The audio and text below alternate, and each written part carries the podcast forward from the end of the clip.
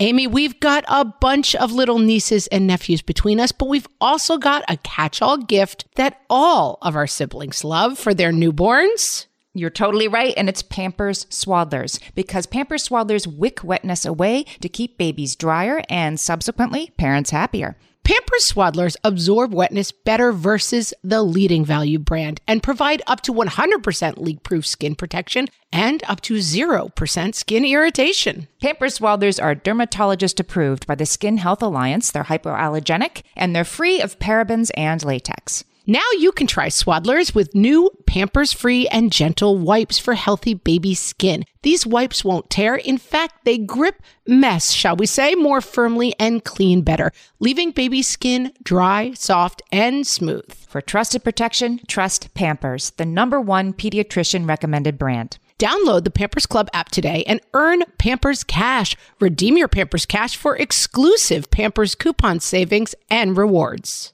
Only redeemable via Pampers Club. Pampers Cash has no cash value. Let's go outside and blow bubbles like nothing to see over here. What fresh hell? Laughing in the face of motherhood. It's hard. It's really hard. With Margaret Ables and Amy Wilson. I don't really know what I'm doing. A podcast that solves today's parenting dilemmas so you don't have to. Can't watch it. It freaks me out.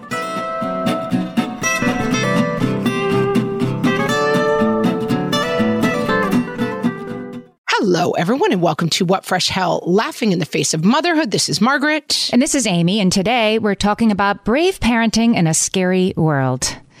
it is like a thing and a thing and a thing and a thing and a thing. Apropos, as my grandmother would say. Apropos. This episode was suggested by a listener who wrote in to say, I hope Amy and her kids are safe after what happened in NYC today. This, by the way, was the subway shooter from like a month ago, right? Doesn't that feel like 18 years ago? It does to me, and I live in New York City. Right. It was very nice of this person to wonder. We were fine. We were nowhere near where that happened.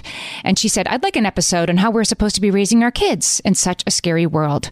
I became a mom right before and during the pandemic. With my first, I didn't have much anxiety, but with my second, the world just seems scarier and my anxiety is through the roof. And sometimes I wonder, what was I thinking bringing kids into this world? Yeah. I mean, I think this is a really good conversation, timely conversation. And I'm glad we're having it because I'm feeling the same way. I mean, all of these things, we may be talking about some news things and some scary things that are going on. So if you listen with little kids and you don't want them exposed to us talking about things that happened in Uvalde for whatever reason, this might be a good one to do with headphones, just a heads up. Yeah, I mean, obviously, top of mind is the shooting that happened in Uvalde and it's an area close to my husband's hometown and so it felt more personal than some although we also live about 20 miles from Newtown. A friend of a friend of mine was killed at um, Mandalay Bay in the country music gathering shooting. Las Vegas. I feel like growing up, my parents were always sort of like, that's happening far away from us. That was the like go to safe thing. The news only came on once a day at seven o'clock. It is a tough time and it is tough to just kind of go to, well, we don't have to worry about that, or here's why we don't have to worry about that. There was a um, a study. The American Psychological Association did a study.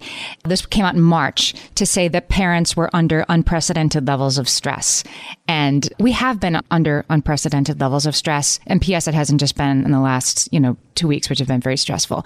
But this was interesting to me in March 2022. Everybody's under stress. The number one stressor for parents in two months ago was inflation. Inflation was number one. Number two was the war in Ukraine. And I, I just read that like, oh yeah, remember the olden days when we were worried about gas prices and Ukraine. Like, take a number, right? Get in line. I have other things to worry about. And it's, I think, the sum total, not that those things are not important, are not very real, and things we should be worrying about. You see what I'm saying? It's just, yeah, they keep being replaced. There's a fresh hell every day. I'm going to give you a quote from Gloria DeGaetano. She's a parenting expert and she's a founder of the Parent Coaching Institute. She says there's almost not a word to express the stress parents are under right now.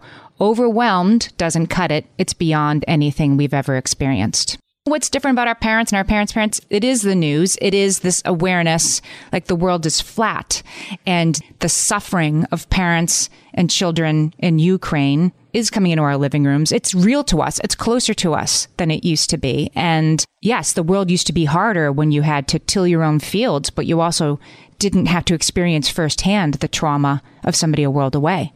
I think it's both. And I think there is a little bit of pushback only to say that I do think that our dialed inness to the news of the world and the country can sometimes work against us. My grandmother was one of 13 children, of whom I think nine survived to adulthood, right? I mean, her, the immediate, I can't say that like that's beyond anything we've ever experienced. You know, my grandmother was of a generation where children were literally not expected to survive until adulthood. There was very small chance that all of your children would make it.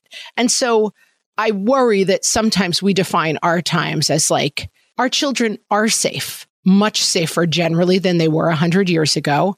But at the same time, the randomness and the kind of, I think the fact that we are so attached to our children surviving makes the stress of it sometimes more acute. Does that make sense?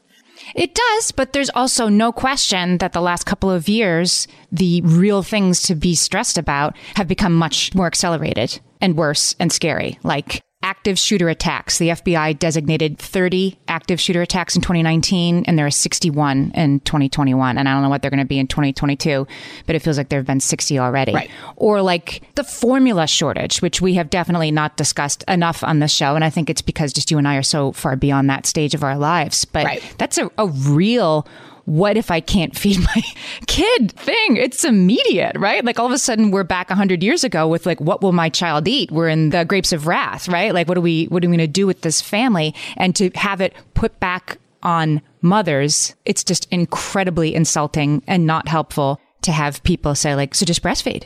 Right. Which is no, idiotic. Right. I mean, I was a person who did not breastfeed super successfully and always had to supplement. And um, no, that's not a great solution. No, it's a non solution, right? To have that presented to you like, well, just breastfeed. It's like, okay, I could fly to the moon too, but the two are about as likely if I've been bottle feeding my kid for nine months. What are you talking about? And just to be, I just think part of the problem and I totally agree with you that the consumption of news and the, the immediacy of it and how much of it there is, it's a tsunami and you, you can consume it 24 7. But so many of these issues, including the pandemic, which we definitely have talked a lot about on this show, but it's not over. And that we are, it's up to you to figure it out, right? Like your kid's not vaccinated yet and everybody's sick of wearing masks. So I guess don't worry about it or stay home. I guess, mom, figure it out, right? There's no formula. So don't make your own. That'd be dangerous. But uh, I don't know. Good luck with that. Right. Those are really insufficient answers. And so I think no wonder we're freaking out. No wonder we're freaking out. And there is a very, I think all of the things we're talking about and uh, having dealt with anxiety in my own life, I know that a lot of anxiety is a lack of feeling of control. And the feeling that at any moment in any space or place, shoot random shooting could break out right. is a pretty bad feeling of lack of control. The fact that anywhere you go, you might contract this disease that everybody is getting is a strong lack of control, right? The feeling of like, I don't know where to get formula from and nobody has it and nobody seems to care that much that I don't have it is it's all feeding into this idea of like a lack of control. It reminds me of we heard Frances Haugen speak recently, and she is the Facebook whistleblower. And she talked about how Facebook and Instagram know that their algorithms are, you know, getting kids addicted and maybe teaching them not entirely healthy messages. And they know how to fix it, but they're just not going to because why would they? Because sticky eyeballs are more useful. But she made the point that really stayed with me that kids have too much screen time, yada, yada, yada. During the pandemic, it's all too much. What are we going to do? And the solution is presented like, well, just tell them to put it down, mom, right? It's kind of on you to fix it. And it seems impossible to fix it because something about it seems really sticky for us too. I've been on Twitter a lot more than possibly was good for my mental health the last week. But there are solutions. And as long as we keep the only answer, we'll just figure it out, mom. It's not solvable that way. And right. the people in charge know it's not solvable that way, but making us feel bad and putting it all back on us will one, not solve the problem, and two, absolve them of any responsibility. And I've been thinking about that a lot because I kind of feel like we're getting handed that in a lot of ways, like I was just saying. For sure. And it's kind of the same debate about like school doors and stuff. It's like, I don't think the door is where the problem is. And we're asked to have these conversations that are, I mean, kind of gaslightingly removed from like, wait a minute. It's the old Bazooka Joe joke where the guy is looking for his watch and the guy says to him, Is this where you lost your watch? And he says, No, but the lighting is better over here. It's like those are the kind of conversations that we're having about all of this stuff. And the fact of the matter is, we are out of control of these things fundamentally. And my sister in law, who runs a school, was saying that she has had a lot of parents reaching out to her and saying, you know, what are you doing to secure the school? And she says, these are the 18 steps we are taking. But fundamentally, a person who is intent on breaking into a school and doing damage to the children with a very powerful weapon is a very, very hard thing to stop. That's right. Like, we can talk about finding the watch where the light is good, but until we're going to talk about solving the problem at its root, I don't really know what else to tell you. We are doing, obviously, we want to be secure, but there's only so much we can do to stop. And listen, there's only so much, you know, I've spoken before about a tragedy that happened in our town that affected my children, and it was quite random, did not involve a firearm. Like, there's always going to be random, terrible things that happen in all of our lives to all of our children, directly to them, to friends of theirs. You know, friend of a friend was just killed in a completely random, terrible car accident. Random terribleness is always going to be there. And so I think when we come back, it's like, what's, let's start to have the conversation about like, we know what problems we can't fix. How can we start to address these things with our kids in a way that's productive? I have an idea for you. Oh, thank goodness. I knew you would. Margaret, I've got a go to baby shower gift that I give whenever there's another newborn in my life. Can you guess what it is? Amy, three guesses. First two don't count. It's Pampers Swaddlers. Exactly. Pampers Swaddlers keep baby's skin dry, happy, and healthy. Pampers Swaddlers absorb wetness better than the leading value brand and provide up to 100% leak proof skin protection and up to 0% skin irritation. Pampers Swaddlers are dermatologist approved by the Skin Health Alliance, hypoallergenic, and free of parabens and latex. Try Swaddlers with new Pampers Free and Gentle wipes for healthy baby skin. These wipes are five times stronger, gripping mess more firmly, shall we say, and making diaper changes a breeze. For trusted protection, trust Pampers, the number one pediatrician recommended brand. Download the Pampers Club app today and earn Pampers Cash. Then redeem your Pampers Cash for exclusive Pampers coupon savings and rewards. Only redeemable via Pampers Club. Pampers Cash has no cash value.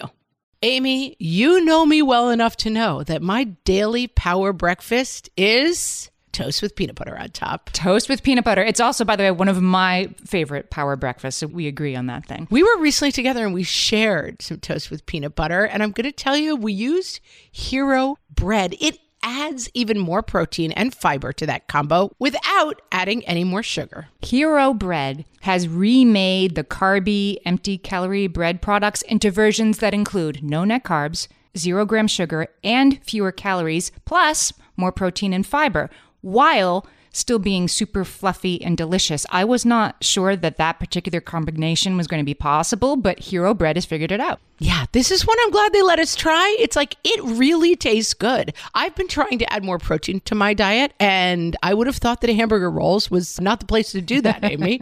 but all of Hero Bread's products, from rolls to tortillas to croissants, we please, offer protein and fiber, zero to one grams of net carbs, and zero grams of sugar. Start your Hero Bread bundle on their website and get 10% off your order. Go to hero.co and use the code motherhood at checkout. I like this bread, people. It's H E R O dot C O and code motherhood for 10% off your order of Hero Bread. So we had Lynn Lyons from Fluster Flusterclux on the podcast a couple weeks ago. great episode. She's a psychologist that specializes in kids and families with anxiety. And she would argue kids with anxiety always have families with anxiety. It's a family system issue. Great episode, great podcast, Fluster Flusterclux. Check them out. And anyway, she says that, you know, that anxiety craves certainty. So if you're an anxious person, which I'm going to argue like I am now, how much sure I was in 2019, but I certainly am now. I'm soaking in it. Yeah, and that your your brain craves certainty. It's the bomb it's looking for. It's not going to find it in this world, but it keeps looking. Like you keep, like I check for my driver's license on the way to the airport, sometimes three or four times. Like I know I just saw it, but let me just look one more time to make sure it's there because that certainty will make me feel better. It's self soothing. It's a stim almost. Yeah. Right. And yet, if we're looking for certainty that this could never, never, that nothing terrible could ever, ever happen to us or the people we love the most, like certainty is in very short supply, but our brain keeps looking for it because that's what's going to make us feel better, thereby making us feel less and less better, if you feel me. Like we're the frantic search for something we will never find is not helping us feel less frantic, but it is where we are because it's what anxiety does. Yeah. So you have to sort of interrupt it. Ann Imig is a friend of the show, friend of the pod.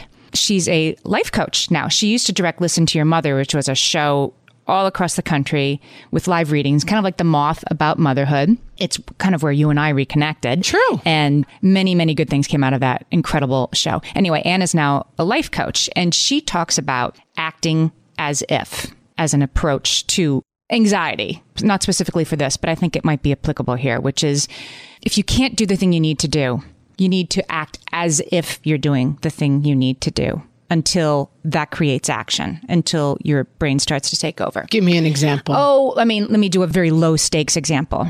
I need to write this book and I'm not writing it, right? Okay, I'm, I'm just not getting to it. I'm, I'm worried about it. It's not going to be good. I'm never going to finish. I can't get to it. Okay, every day at 8 a.m., you're going to open the doc and you're going to type. And if you have nothing to type, then you start to type, I don't really know what I'm doing. I'm never going to get this book finished, whatever. You type that. You just show up every day and you type. You're acting as if you're a writer, even though you're not a writer yet. And eventually you're a writer. Eventually you're going to start doing the thing that you were supposed to be doing all along.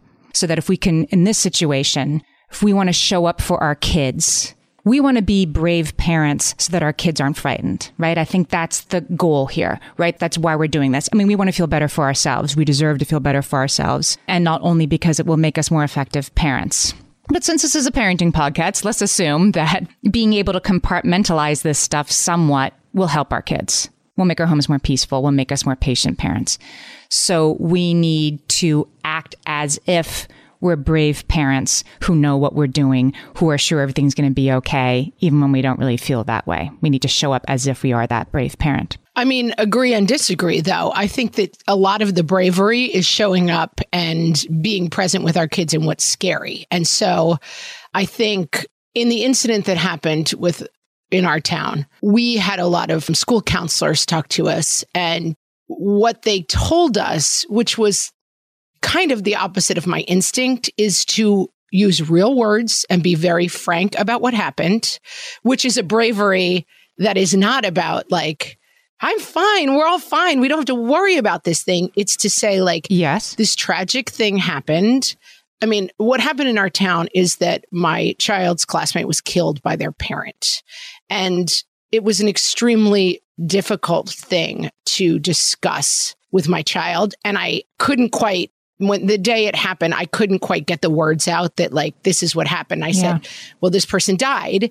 And let me tell you, they came home from school that afternoon and like the kids had all pieced it together on the playground and they were like, "This is what happened." And this is and she knew all the details and it should have come from me, but I could not find the words to say what had happened without falling apart, you mean, without being coming emotional? I just literally could not get the words out of my mouth. It was too, the idea of it was too frightening to me. Uh huh. And I just, whatever it was that was holding me back, I was having trouble getting the words out of my mouth. And maybe it was not to play armchair psychologist, but like you didn't want to be the one to bring this reality into your child's world, to speak it into existence. And like you look at her face and she knows nothing. And then it's like, I'm introducing not only what happened, the concept that this could happen, mm-hmm. the fact that this happened to a friend of hers. And I'm bringing all of this information forward and I just couldn't get it out of my mouth. Mm-hmm. But as we continue to talk about it as a family, I leaned much more into like, this is what really happened. And one of the things that the psychologists explained to me that I would never have thought of, and we had a person talk to us who this had happened to them as a child, and the adult who this had happened to as a child said that they snuck a knife out of the kitchen and slept with it under their pillow because they were so afraid that their father was going to kill them. And the idea, it would never have occurred to me that my children would be afraid of their father because it's like, well, I know my husband, he would never do anything like this. And this is where you have to try to get inside of this stuff and not be afraid. And the other thing that happens is like the children play this out. And like my children went to a Western themed thing and got cap guns and this weekend and they were playing a lot of like this is me shooting the guy who would come into our school to shoot anybody. Oh my goodness. And it's like I can't watch it. It freaks me out. It upsets and bothers me, but like kids process trauma through play. So let me let me break down those ideas a little bit. Number 1, you have to not be afraid of saying to your child like I know that something terrible happened in a family and like this is why. Because if you say things like, oh, that dad was having a bad day or that dad got sick in his mind, you forget that your kid doesn't understand that, like, that couldn't happen to their own dad. You know, like, you have to fill in so many blanks for kids. And I think it just involves talking about it frankly. And the reason I'm pushing back on the idea of like brave parenting is keeping up a brave face is the wrong choice. Yeah, but it's not I don't mean brave parenting like denial parenting. Yes. I mean, that's what I'm saying is like there's a just pointing out the difference between brave dialing in and brave, like, let's pretend this didn't happen. Brave, right, right. Let's, right. I think it's more like if you can't get through explaining to your kids what happened without absolutely falling apart and sobbing, then maybe you wait right. a day or an hour or you have your partner do it or whatever. But you're right. It doesn't at all mean that it's your job to let your kid not have to worry about this stuff or, or make it okay or make it so they'll never worry because you can't. That's too big of a job. No but I, and i do think like you have to let them find their own bravery. You know what i mean? And so if their bravery is they might want to talk about they might want to have a conversation. If a school shooter ever came in, I would punch them right in the knees, right? And you don't want to be like, well, actually, that wouldn't keep you safe for these 20 reasons. Like, and I think that we have an instinct to not want to talk about the news and not want to talk. And my kids were really big on like what they would do for a while during Ukraine if the nuclear bomb came in, right? And they were going to X, Y, and Z. And I remember dealing with this with a young person in my life during 9 11. Oh, if someone ever tried to do that, I would go right up to them. Here's what I would do. Right, right. And I think that because these, I know for as an anxious parent who gets kind of triggered around dealing with my kids, I'm like, can we not talk about this at dinner? Like, I don't want to be thinking about nuclear war. I have enough problems. And so I have to, maybe it's that I step out and let my spouse take it, maybe whatever but it's very difficult because we're having our own feelings about it. And then, like, the instinct to stifle conversation is. Yeah, but that's not exactly right. Very profound. But I did learn from the psychologists in this experience of like, let them talk about it, let them say anything, even if it makes you uncomfortable. Let them explore really uncomfortable things like, would my dad ever kill me? You know, very uncomfortable. Let them play like, uh oh, someone's coming to kill us. And what are we going to do? We're going to run and hide. Yay. They're processing it. Don't shut that down and be in that discomfort and let them work it out. It's hard. It's really hard. I found a really good article from Kidpower that was called How to Choose Safety in Scary Times. And it has sort of like three big ideas to work through this. And I think some of what you're saying is falling under this and we can talk about some of this in some of the in the third section. But the first thing they're suggesting that we do, and I think this is what you're saying, they're just saying it in a slightly different way, is we shouldn't let our actions as parents be based on fear of upset, discomfort, or disappointment. Yes. That we're worried we're gonna upset our kids, we're worried we're gonna make them uncomfortable, we're worried we're gonna get upset, we're worried we're gonna be uncomfortable.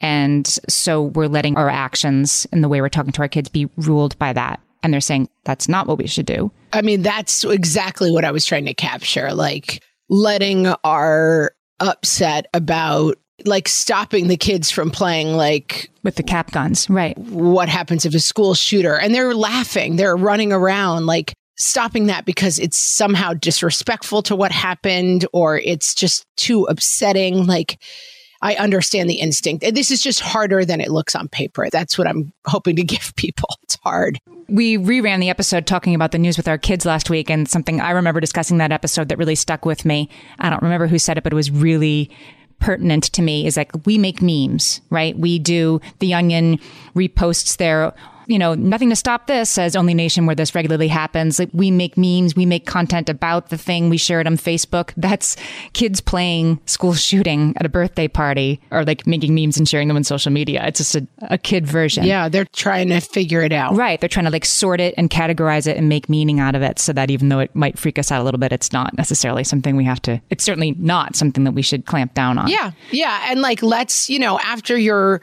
a funeral when everyone's out back playing like let's bury each other like grandma. Like it, it it's disturbing you know it's not and you don't if it's bothering people you don't have to let it always go on. You can always sometimes say like this is inappropriate but i think not now right. understanding that that's a process is helpful. So, Kidpower, let's start with the first thing that we can do for ourselves and our kids during scary times. The first one is create emotional safety. And this is really starting with ourselves as parents. And again, creating emotional safety doesn't mean, you know, living under a rock. They suggest that we should moderate our consumption of media and just choose how we're consuming. Listen to this quote. This was for me, Kidpower. Thank you. Watching upsetting events over and over and listening to upset people talk about them can feel as if we are taking action or staying informed.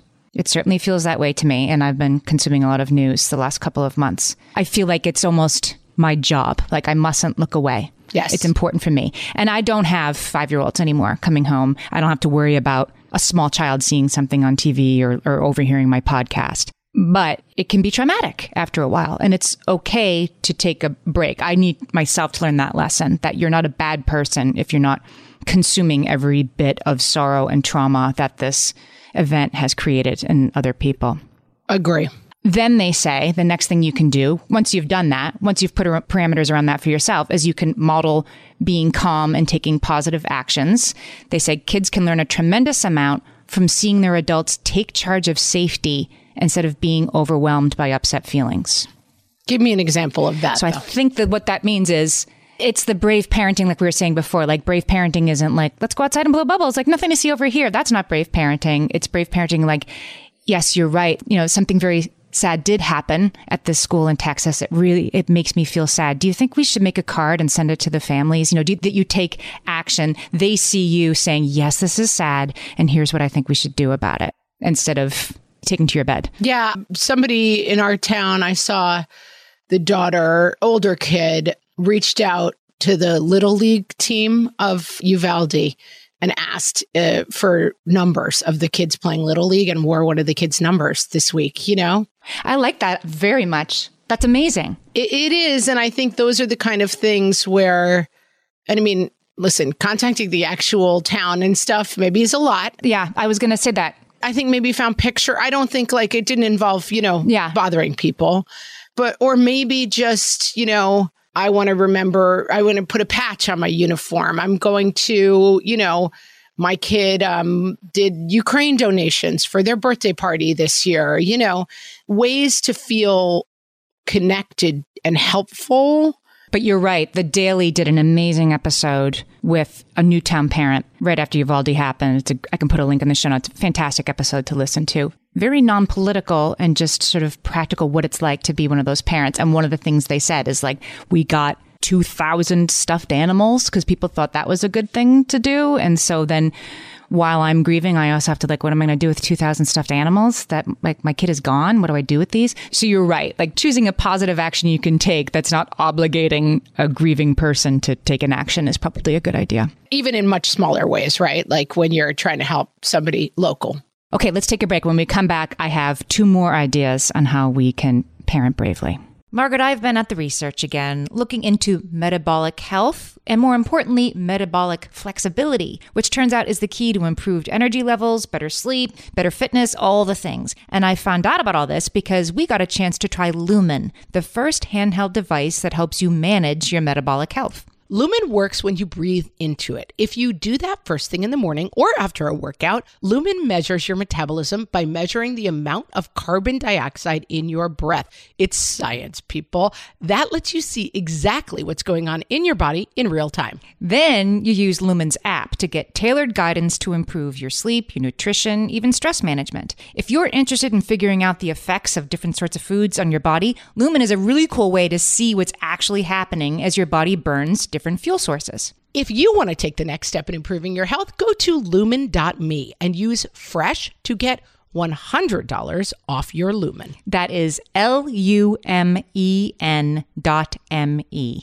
Lumen.me and use the code FRESH at checkout for $100 off. Thank you, Lumen, for sponsoring this episode. Hi there, I'm Andrea Owen, self help author with 19 translations of my books, global keynote speaker, and life coach. My podcast, Make Some Noise, has been serving up self help in a simple to digest way for the last decade. The topics brought in each episode are practical and easy to implement around topics such as working through fears that keep you stuck, different modalities of therapy, managing your negative self talk, and more. We bring you guest experts, solo episodes, and I even coach listeners on the air around relatable struggles. I also do my best to weave my sense of humor into some heavy topics because let's face it, life can be pretty hard and it's so much better when we can have some fun while walking through our challenges. Whether you're seasoned in personal development or just starting out, Make Some Noise podcast will help you become the best version of yourself, the person you're proud of when you look in the mirror and show up in your life. Simply search Make Some Noise with Andrea Owen wherever you listen to your podcasts. Okay, Amy, we're back. Okay, Parent us bravely. the next one is again, I feel like this is a little bit it's kind of what you were saying, and I wouldn't have thought of this, but I think it's right. It's helping our kids come up with ideas of how they can stay safe and stay out of trouble. So we had an episode with Christina Hillsberg, who's a former CIA spy, and she wrote a book called License to Parent. I'll put the link in the show notes to our interview with her. She teaches her kids, it's unrelated to super scary events. She teaches her kids to move about in the world to sort of like find the exits on any airplane kind of thing. Like they live that way. And she talked about this idea of getting off the X. Do you remember this? That CIA agent learns to get off the X. The X is any dangerous situation. The longer you stay on the X, the more danger you're in. Get off the X. Doesn't matter what to do. And she was using examples of like sometimes a teacher, somebody in charge might be telling your kid to do something that the kid can just see is unsafe and it's okay for them to take their own safety first. Talk about getting off the X with your kids. This is ages and stages. Yeah, and that can mean like you're at a party and people are drinking. You're with a group of kids who start spray painting a wall. Like mm-hmm. whenever getting off the X puts it in a really nice neutral posture. I'm very medium on this. And I think a lot of the things we do with kids are frightening and traumatizing and not super helpful. You mean like the things in school? Yeah, like the school shooter drills. Yes, they maybe are teaching kids. I read something saying they're not even teaching them necessarily the best right things to do necessarily. Yeah, and like I'm sorry, but there is no best right thing to do.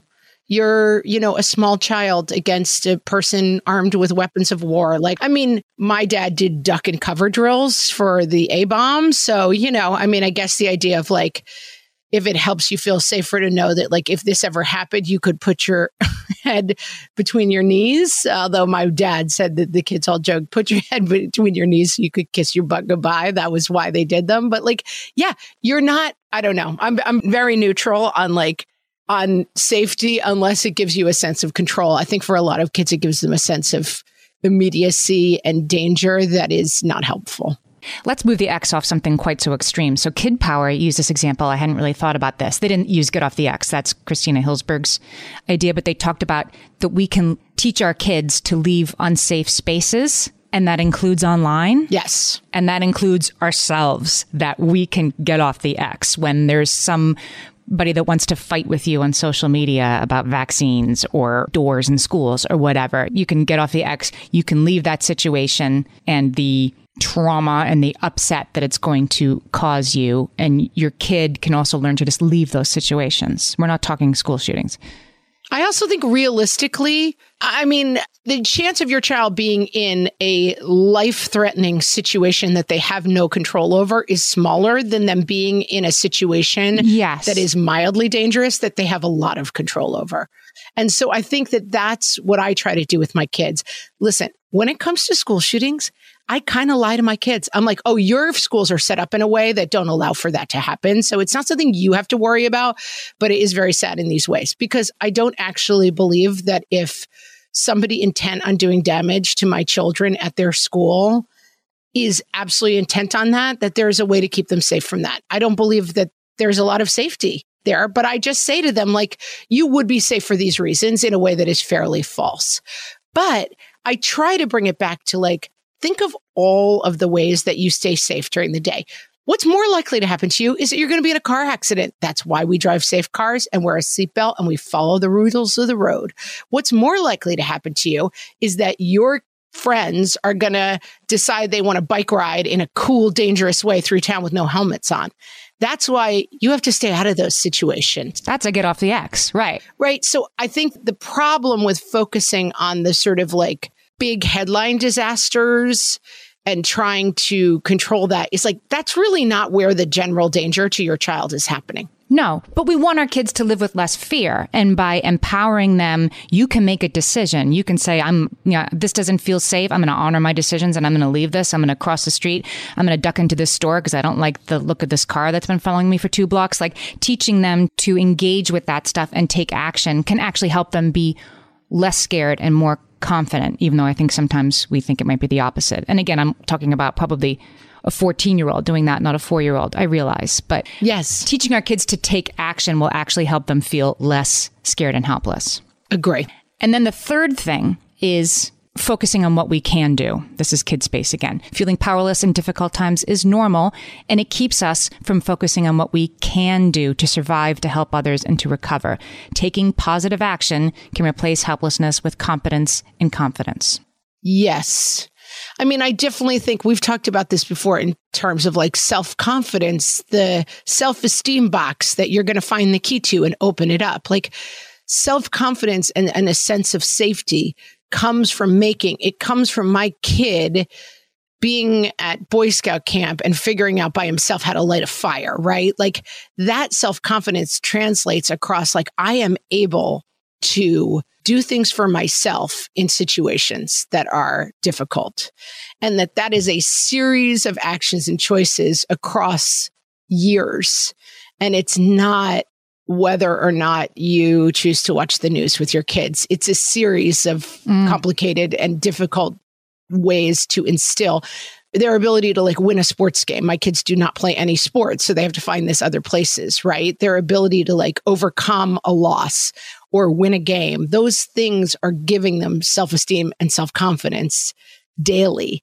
It really doesn't come down to like the particular difficulty of any specific moment, I believe. There's a book about school shootings that Crystal Woodman Miller wrote. I read it this morning. It's excellent. She's a Columbine survivor. She's now a parent herself, and she wrote this book. It's free right now, so I'll put a link in the show notes. I thought it was possibly a very good tool. It's she meant it to be something you sit down with your kid and read together. And she very carefully makes the point, and this is somebody as a survivor in the book, that we hear a lot about these terrible events because they're so terrible. They're so unthinkable and they're so terrible, but that can make them seem, she argues, like they happen everywhere and that they're not very rare, that they're actually very rare. So in this case, this book, I think, very skillfully sort of packages that in a way that you could be brave and talk about it with your kid if you want to, which maybe you don't need to. And I'm not saying everybody should be like, so sit down, you need to know about this terrible thing that happened. I don't think brave parenting means walking them through things that they don't even know about. That Yeah, and I, I, will say I used to be kind of team like school shootings are incredibly rare, and like this over, you know, talking about them kind of makes it seem to our kids like it happens every day. I think that the vast news around shootings has changed the game, no matter whatever the statistical reality of a school shooting happening to your child is. It's just something we have to dial in and because the kids are talking about it and it and, you know, we had this extremely rare occurrence happen in our town. And the reality is, mm-hmm. saying how rare it is doesn't really matter anymore because it's something that my kids have had to face and we've had to deal with it. Two things that I have taken away from some counseling on this is that we didn't get to that I want to touch on is number one is the phrase, it's not happening right now. And so sometimes that really helps with like anxious kids, you know, like, is a nuclear bomb going to drop on us? It's, that's not happening right now. Like that is something that if it happens, we will be together as a family and maybe we say things like, although it's not actually true in my case, we don't live near somewhere that that would happen. That would not affect us. I'm fine with helping kids with some denial around it because mm-hmm. there's no duck and cover. There's no plan for that. And then the second thing is catastrophizing that when you find yourself going out on the limb of like, if there was a nuclear war, then some of us wouldn't survive. Then the rest of us would have to figure out uh, how to live. And then we would have to figure out how to find food and society would fall apart. So when we don't know how to fight,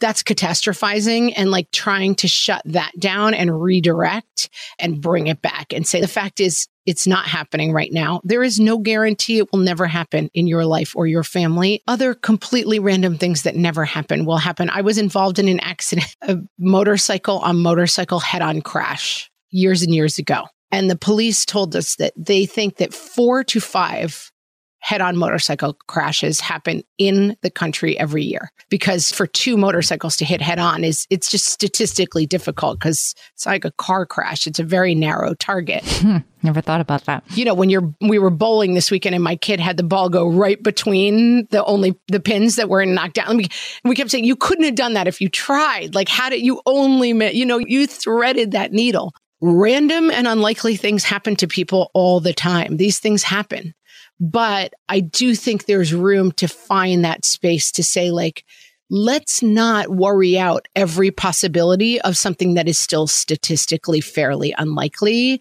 And it is okay to offer your kids a little bit of denial of like, this won't happen. And so don't worry about it.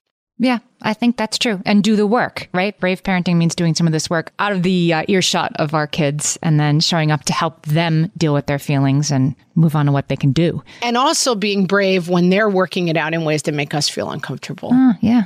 We solved it. We solved an extremely difficult, thorny parental issue. I'm so glad. Super difficult. And we're solving it ongoingly. Yeah. All the time. You know, I'm going to put a link to all of the things we talked about today. There's a lot, a couple of episodes in the show notes. If you found this episode helpful, please share it with another parent who is dealing with this very scary time in which we have to parent bravely. And if you have a child or yourself who is dealing with anxiety as part of your parenting, we really recommend the show Flusterclux, which has a lot of helpful episodes that deal more directly with the things you might be talking to your kids about. Thanks, everybody. We'll talk to you next week.